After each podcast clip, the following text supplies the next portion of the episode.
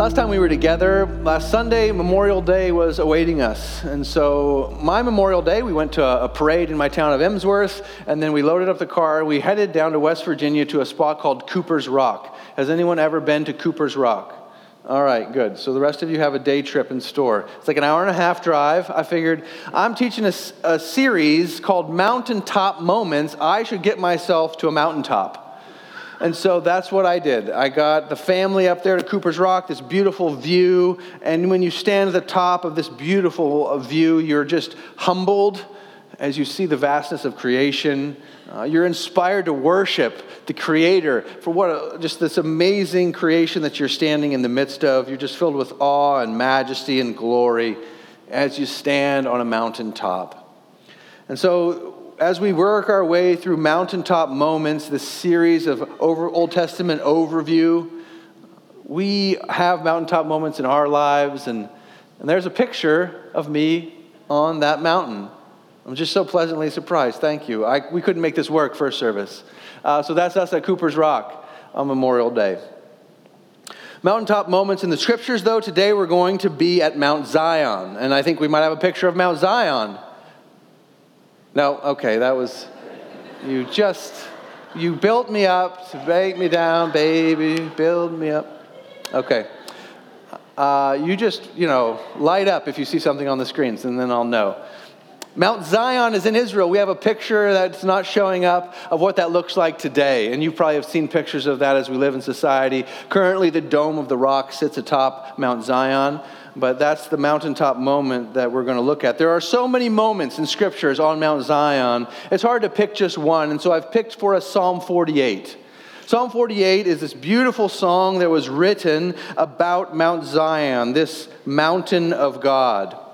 It is where the temple in Jerusalem sat, atop Jerusalem, uh, Jerusalem sits atop Mount Zion, and within Jerusalem is the temple. And within the temple, if you recall, was the most holy place where God Himself dwelt.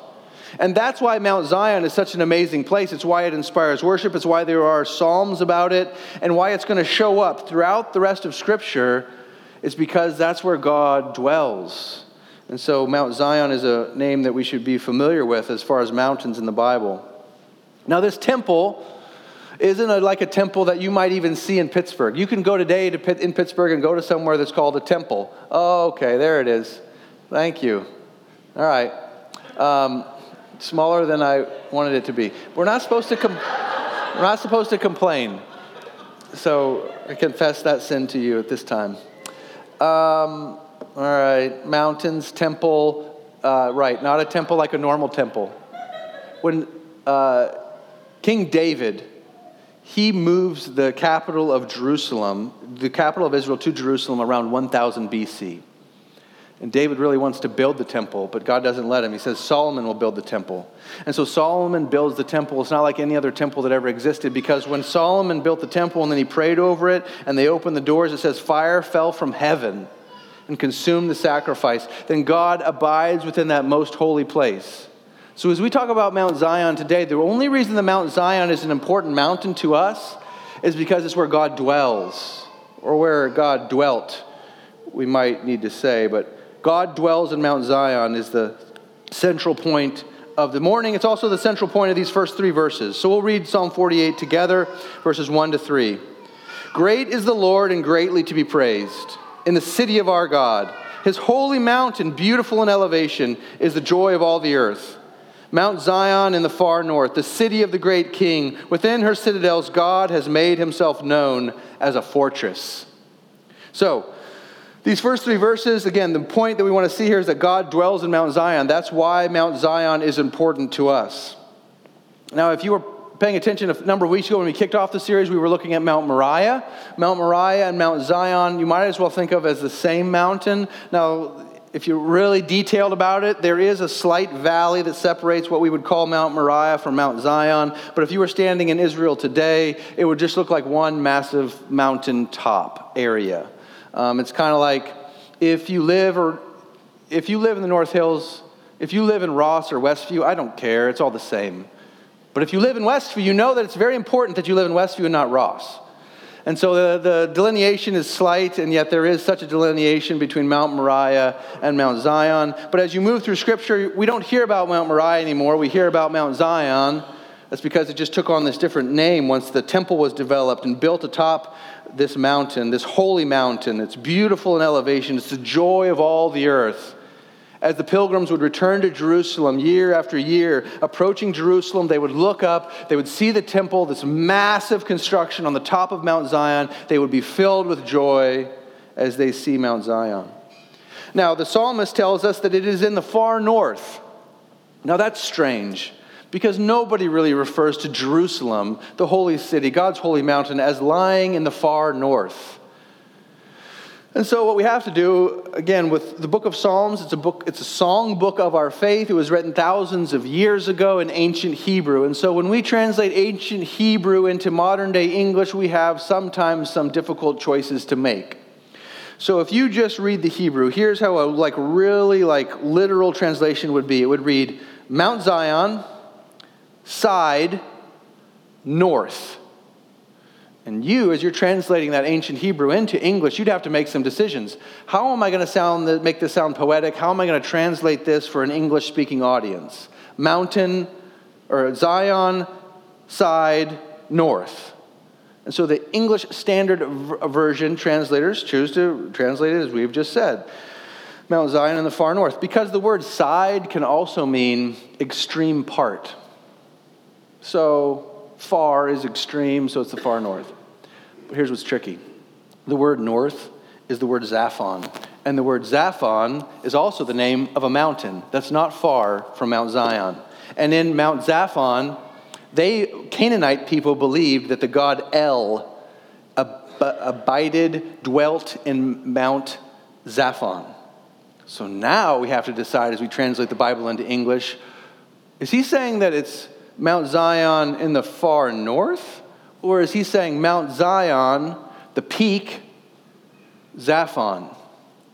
I think it makes more sense if we actually think of this other mountain that is called the mountain of the north. And I think what makes the next verse make more sense because the next verse he says is this is the city of the great king. He's saying, here's Mount Zion, Mount Zaphon the city of the great king. He's making a poetic point here, isn't he? That Mount Zion is where the great king abides, not in Mount Zaphon in the north.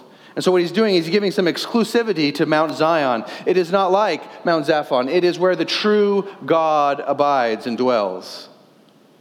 So, what are we supposed to do with this psalm as we read it today? As we make so much of Mount Zion, it still is in Israel today. We could go there and stand atop it. What should we think of this mountain today? Well, let's answer that question with a question What makes Mount Zion special? Well, it's God makes it special the presence of God. So, another question Where does God dwell today? Well, we have to go rewind the tape 2,000 years. Jesus is on the cross dying for our sins, and the temple, inside the temple, what's dividing the rest of the world from the most holy place is a thick curtain, and it rips from the top to the bottom, symbolizing that God is no longer limited there to the most holy place. Now, as you read on in the chapters in your Bible, you see the Holy Spirit descend and fill all of those who have faith. So, where does God abide today? Is it all the way over there in Israel? On the top of Mount Zion, or is it in your heart and in my heart? Well, it's in us. That's what the New Testament authors tell us. 1 Corinthians 6:19. Your body is a temple of the Holy Spirit. You are like Mount Zion in that Mount Zion was special because God dwelt there. Now you are special because you are where God dwells. But it's even more beautiful that because the New Testament writers say it's not just you and me, it's all of us together are the temple. So he writes in Ephesians chapter 2, verses 19 to 22. So then you are members of the household of God. And now he starts using the temple metaphor. Built on the foundation of the apostles and prophets, Christ Jesus himself is the cornerstone, in whom the whole structure is joined together. We're growing into a holy temple in the Lord. In him you are also being built together into a dwelling place for God by the Spirit. So the beautiful picture that we have is that God no longer dwells in Mount Zion. The dome of the rock is there, a, a, a, temple to a false God. You know where God dwells now? He dwells in you and He dwells in me. And when we all come together, He dwells in us together as His temple, as His Mount Zion, if you will. Now, before we move on to the next verses, I just want to take a moment and talk about the internet. The internet. This is important for us to nail down here. I still remember the strange and discovery of the internet. I remember as a teenager sitting in my kitchen at this new computer with my mom. It's late in the evening, and we click the button to go onto the internet. And then the phone starts to go beep, boop, beep, beep, boop, boop, boop, boop. And my mom freaks out. She's like, turn it off. You can't call somebody this late at night. It's someone's to answer. So we desperately tried to unplug the computer before we call someone, whatever, late at night. Um, so I, do, I still don't understand how the internet works. But my limited understanding is that I think it's kind of like the internet is everywhere, and yet the internet is, is here, and, and the internet is here. So the internet, in some way, like dwells here, and yet also the internet is everywhere. So if you're tracking with me, here's something that's really fundamental to our faith God is everywhere, but God is also here and here. So that's a helpful way to think of this very important fundamental doctrine of our faith. We'll move on in Psalm chapter 48. So, Mount Zion is where God dwells. Next. For behold, the kings assembled and they came on together, and as soon as they saw it, it being Mount Zion, as soon as they saw Mount Zion, they were astounded. They were in panic and they took to flight. Trembling took hold of them there, anguish as a woman in labor. By the east wind you shattered the ships of Tarshish. As we have heard, so we have seen, in the city of the Lord of hosts, in the city of our God, which God will establish forever. The point we want to see from this chunk of verses is we are secure in Mount Zion. Mount Zion is where God dwells. And so, if you are where God dwells, then you have security. And at some mountaintop moment in the past, some kings gathered up and they were going to overtake Zion, but as soon as they approached and they just saw the city on a hill, God's city, God's holy mountain, as soon as they saw it, they ran. But they couldn't run fast enough because God descended and He destroyed them and He crushed them. And so we have security if we are in Mount Zion. And yet, in that small picture we just saw, the Dome of the Rock sits atop Mount Zion. So, how are we to think of this in the time in which we live today? Well, again, what makes Zion great? God dwells in Mount Zion. Where does God dwell today? He dwells in me. So I am secure. I am secure. That's why Jesus said, I will build my church, and the gates of hell will not prevail against it. So, however you feel about how Christianity is trending in America today, you have security in the words of Jesus that the gates of hell shall not prevail against his church. You have security. God says repeatedly in Scripture, I will never leave you nor forsake you. Jesus said as he ascended up into heaven, I am always with you Romans chapter 8 I am convinced that neither death, nor life, nor angels, nor demons, nor anything present or things in the future, nor any powers, nor height, nor depth, nor anything else in all creation will be able to separate us from the love of God that is in Christ Jesus our Lord. We are secure if we are in Mount Zion, and if we are in Mount Zion, then God is dwelling in us, and we should have security. Human beings are desperate for security.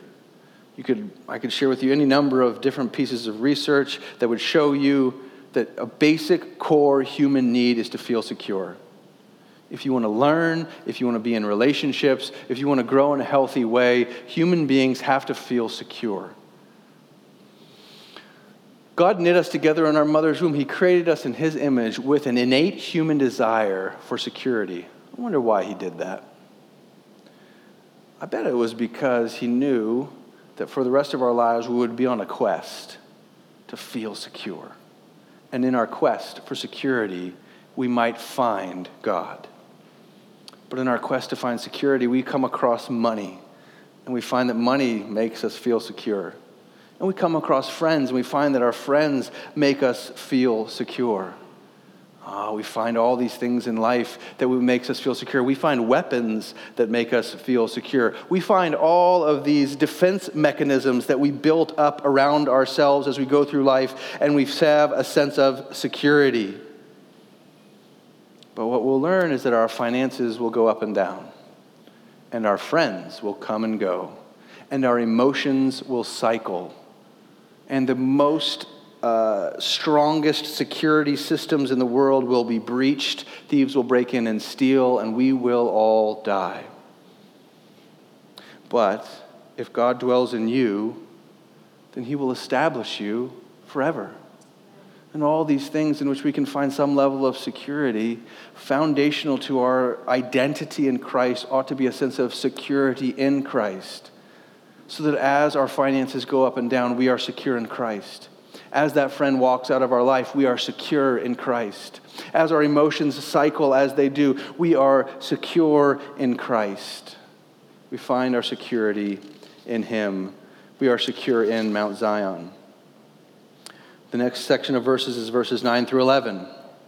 It says, We have thought on your steadfast love, O God, in the midst of your temple.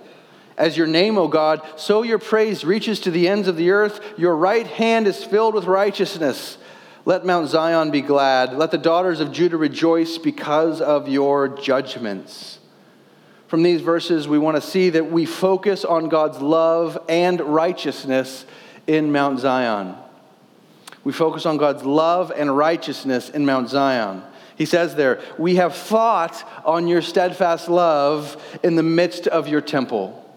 So we need to be thinking on God's steadfast love. But it also says that his righteousness is in his right hand, and we rejoice because of his judgment. And so our focus should be on God's love and righteousness. Now, the psalmist who wrote this could have looked back on the history of Israel and seen so many different examples of how God's love and his righteousness were on display for all to see. But as we look at this today, we're actually going to look back not to the psalmist's time, but 2,000 years ago to when Jesus was present. When Jesus died on the cross for our sins, this is the moment in which love and righteousness were perfectly married together. That's why we're putting communion at this point in our service. We're going to, in just a moment, eat the bread and drink the cup and remind ourselves that that moment on the cross 2,000 years ago is whenever God's love and his righteous judgment were perfectly intertwined.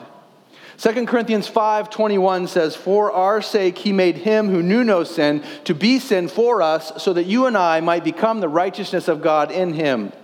What that means and what so many other verses in the Bible mean is that God must. His identity is grounded in the fact that he must be a righteous judge. There must be a punishment for sin. There has to be justice. Every human being will agree on that. What we will all disagree on is who defines what justice is, who defines what right and wrong is. And so we have decided that God will decide what is right and wrong, and He has decided that there must be punishment for sin. And so what Jesus did is He came and He took your sin. He became sin so that you could become righteousness. It says in Ephesians chapter 2 verses 4 to 5, but God being rich in mercy, because of his great love with which he has loved us. Even when we were dead in our trespasses, made us alive together with Christ. By grace you have been saved. It is because of his great love for us that he sent Jesus to take the, the judgment for our sins. It is love and judgment when we look to the cross. I want to invite Lenny to come at this time. He's going to play uh, Tis So Sweet to Trust in Jesus. As he plays, the invitation is this take this moment. You're welcome to read the lyrics to the song he's playing, but I want you to apply this verse today. I want you to think on the steadfast love of the Lord. I want you to think on it. Think about how much he loves you. Think through what he has done for you. And maybe it, confess your sins not in a way in which you feel um, uh, guilt and shame, but confess your sins in the sense that God has forgiven you, so that it might build up in your heart gratitude, so that you can actually rejoice at the great sacrifice that Jesus gave for you on the cross, as he loved you so much to take the judgment for your sins upon himself. Let's take a moment and think on the steadfast love of God.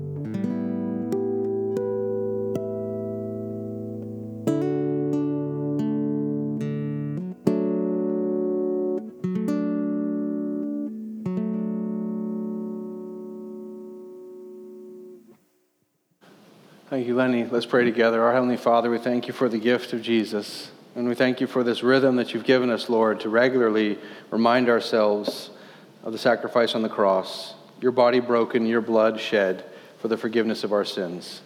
In Jesus' name we pray. Amen. It says in Mark chapter 14, verses 22 to 24 As they were eating, he, Jesus, took bread, and after blessing it, he broke it and gave it to them and said, Take, this is my body. Let's partake together.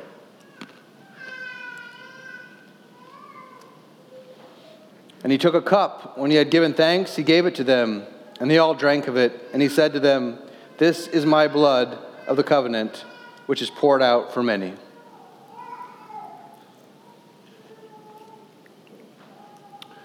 Amen. Well, we have thought on God's love and righteousness, and now we'll finish out this chapter together. It closes out this way Walk about Zion, go around her, number her towers, consider her ramparts, go through her citadels, that you may tell the next generation that this is God, our God forever and ever. He will guide us forever. From that section of verses, I want us to see that we should study Mount Zion so we can tell others.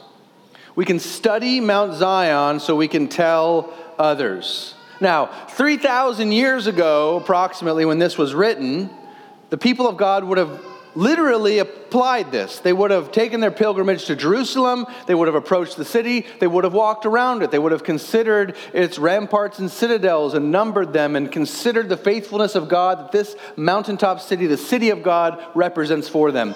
And from this teaching tool, they would pass on their faith to the next generation. Now, how do we handle this today? The application of a ticket to Israel is a great idea, but not applicable to many of us. So we need other applications. This week, uh, Stephen Teal started uh, as our interim associate pastor, and uh, Thursday was orientation day, so he and I walked through the building. I gave him a tour. I know he's been here a few years, but I was like, there's probably a closet or two that you don't know about. Let's walk through the building. And so we walked, and I'm still not sure where the ramparts are um, or the citadels, but I showed him around the building. And with intentionality, we walked through the building and we looked and I said, This is what is here. This is how this came to be. This is what God has done here. What could God do in this space? And we walked through the building with great intentionality. That's one thought. Another uh, thought is this I, just a few weeks ago, Caroline and I took our kids to Washington, D.C. during spring break. We did a two day trip to Washington, D.C. I got a 12 year old, a 10 year old, and a 5 year old. And we did this this. We walked, we observed, we considered, and we passed on the history of our nation to our children. So we said, there's the Jefferson Memorial, there's the Washington Memorial, and here's this museum and that museum. We observed and we talked, and, and now at the World War II Memorial, there we sit and we're trying to explain World War II to our kids, right? Pass it on to the next generation, what we see and observe actually a lot easier to do it at World War II Memorial than it is to do it at the Vietnam Memorial. Those questions are a lot harder to answer. But we're trying to pass it on to the next generation. So we have a way of doing it for our nation. How do we do it for our faith? How do we pass on our faith? How do we look and observe and count and measure and consider all that God has done in our lives so that we can pass it on to the next generation? Maybe this week you should just go on a walk. Maybe you should walk around your neighborhood and you should meditate on and think about God's faithfulness to you. Maybe in creation or maybe just through your life's story, you should consider how God's been faithful to you. You should walk and consider and listen and look. Maybe you should do it with a friend. Maybe you should wake up early one morning and sit with a journal in your hands, and you should begin to make a list of all of the citadels and ramparts of your life's faith. All the moments where God showed up, and you can hear what He has done for you. You can see it, and then you need to share it. You need to tell the next generation. Now, I know sometimes we give older folks a hard time because they drone on and on about the good old days, but we secretly really like it whenever you share with us about how God has been faithful to you in the past. I spent a number of hours with Betty Kahn and Sally Treffert Again, Betty, we're not sure yet if she's 102 or 103. Sally, in her 90s now, is on death's door. Again, I, was supposed to tell you um, not to visit and call just because Betty is old and, and, and uh, it's just not good for her to receive lots of visits at this time. But those two women have shared with me and passed down the faith to me, their faith. They've passed down the stories of what God has done through this church, decade after decade after decade. That's what we have to do. I think it's what's special about um, the women's book club that Shirley Major leads. There's a women's book club at our church. They pick a book a month and then they meet and they just read it and discuss it. And the, the niche that they have is Christian biographies. Books that people have written so that we could see how God was faithful to them, so we can see how He'll be faithful to us. We speak up, maybe. Speak up more about what God has done. Maybe in Sunday school or in a life group or maybe at your workplace or with your family. Because here's what happens if you don't speak up, then others speak up. And you know what I hear a lot of? I hear a tremendous amount of negativity, a tremendous amount of fear. Where now we're afraid that the robots are going to take over the world, artificial intelligence we have fears about the economy, and we have fears about the elections, and we have fears about the crime, and there's just so much like negativity out there as people speak up in the world, isn't there? But what if we could leave here today, and as we go out there, we could speak up about how God has been faithful, and about how God is faithful, and about how He will be faithful, about how He's been good, and He keeps His promises, and we have a sense of security. No matter what's happening with the economy, I have security and confidence in my faith if we could go out there and speak up that way this week, we might just make a difference in someone's life. But that's what we're called to do walk about, number, consider, and then share it. This is God. He will guide us forever. That's the closing line of the psalm. It's the last thing we'll consider. He will guide us forever. I want God's guidance. How does God guide me? Right? I consider that a lot. If I glance back through the psalm, He guides me through my ears and my eyes and my mind and my voice and my feet. It says, I've heard and seen and thought and rejoice and walk and consider and tell. And as I consider this, I think, wow, God guides us through this like embodied life experience. God's guidance shows up through things that we see and hear and where we walk it's very much an embodied experience. So that as I think about Monday on that mountaintop, that was how God is guiding me. God is guiding me from all that I can see and hear, and the wind that's in my face, and the feeling I get in my soul as I look out from a mountaintop. See, that all of that is embodied into us as God dwells within us. As we were walking to the top to have a view, at Cooper's Rock. I've told a lot of people about this because that's what you do. When you have a meaningful experience, you share it with other people, don't you? You pass it on.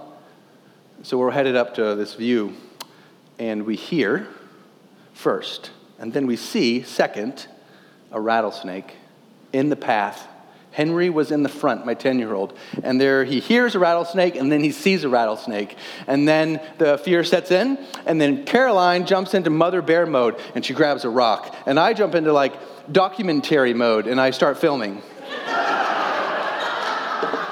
And then uh, our kids jump into like National Geographic mode and they start telling us what we should and shouldn't do. And then we mainly do what we shouldn't do. And Caroline throws the rock and then the snake coils. And then we start freaking out, it's coiling! and then, you know, the tears started, crying. Um, and so that, we have that experience. We tell the hikers behind us, and we move on down the trail and we start talking because we want to be good parents. We want to pass on our faith as we walk down the road, as it says in Scripture. And so we're quick to say, like, that's, that's the kind, of, those are the type of moments whenever God makes us brave. He gives us strength. And so sometimes when we're afraid, God can help us be brave. And we're passing that on. And then my son, who I think is probably braver than most of us in the room in this way, decides to be just honest and say, uh, God didn't make me brave. There was no bravery five minutes ago. Like, I was afraid. I was afraid. So I'm like, how do I parent here? Like, so I'm like, well, you could have been more afraid. You could have peed your pants. You didn't pee your pants. So let's thank God for that. I'm like scrambling to try and deal with someone who's brave enough to actually speak the true reality of being a Christian, I didn't feel anything. I wasn't brave. I was full of fear. As I've considered that over time, and it's baseball season, I think about how the fact that the greatest hitters of all time bat like 300 or 400. That means they fail more times than they succeed. So I'm thinking about how God guides us. And He guides us through things that we see and things that we hear and things in the places that we go. And oftentimes on this week that lies before us, as He's guiding us, more times we're going to fail than we succeed. And God knows that. And that's what we do in this Christian life as we walk down this path together. And you know, the first time we are most certainly full of fear, and maybe the second and third time. But you know what? If we're batting like 300 or 400, I think God, our coach up in heaven, is well pleased. As we continue to walk in faith in a community together, we might fail this week, but He's guiding us. He guided me into the path of a rattlesnake. He certainly did, didn't He? So that we would walk together, so that we would listen and hear and see and talk about and tell of the faithfulness of God, even when we fail. He guides us forever. He dwells in Mount Zion, He dwells in you. This is your identity. God dwells in you. That's who you are. You are like Mount Zion. You are a temple of the living God. And you have security in that. Rest in that security. And then focus on God's love and righteousness. Focus on God's love and righteousness in the month of June, particularly in America. In the month of June, we must focus on his love and righteousness. In the month of June, you're going to see a lot of people who focus on God's love and not his righteousness. And then you're going to look around in the month of June and you're going to see people that focus on God's righteousness and not his love. And what we are called to do as the people of God is to focus on his love and righteousness. As most beautifully illustrated for us Jesus loving us on the cross. We also need to study Mount Zion so we can tell others. We need to consider our faith. We need to look for examples of God's faithfulness so that we can share them. Let's pray. Our Heavenly Father, we thank you for this psalm. We thank you for this illustration of Mount Zion, Lord. May we have that kind of identity, Lord. Would you increase our security and our confidence in you? And Lord, as we go from here, I guess, I guess we could say there are rattlesnakes in our path as we go. So, Lord, we know that we're not going to bat a thousand this week. We confess that. But we also confess, Lord, our dependence upon you. And though you may not show up how we want you to, though we might often be disappointed at what we did not feel, we continue to look to you for our guidance. We continue to trust in you, receiving your forgiveness, receiving your strength when we feel it and even when we don't. So we thank you, Lord. We pray that you would go with us and fill us with your spirit. In Jesus' name we pray. Amen.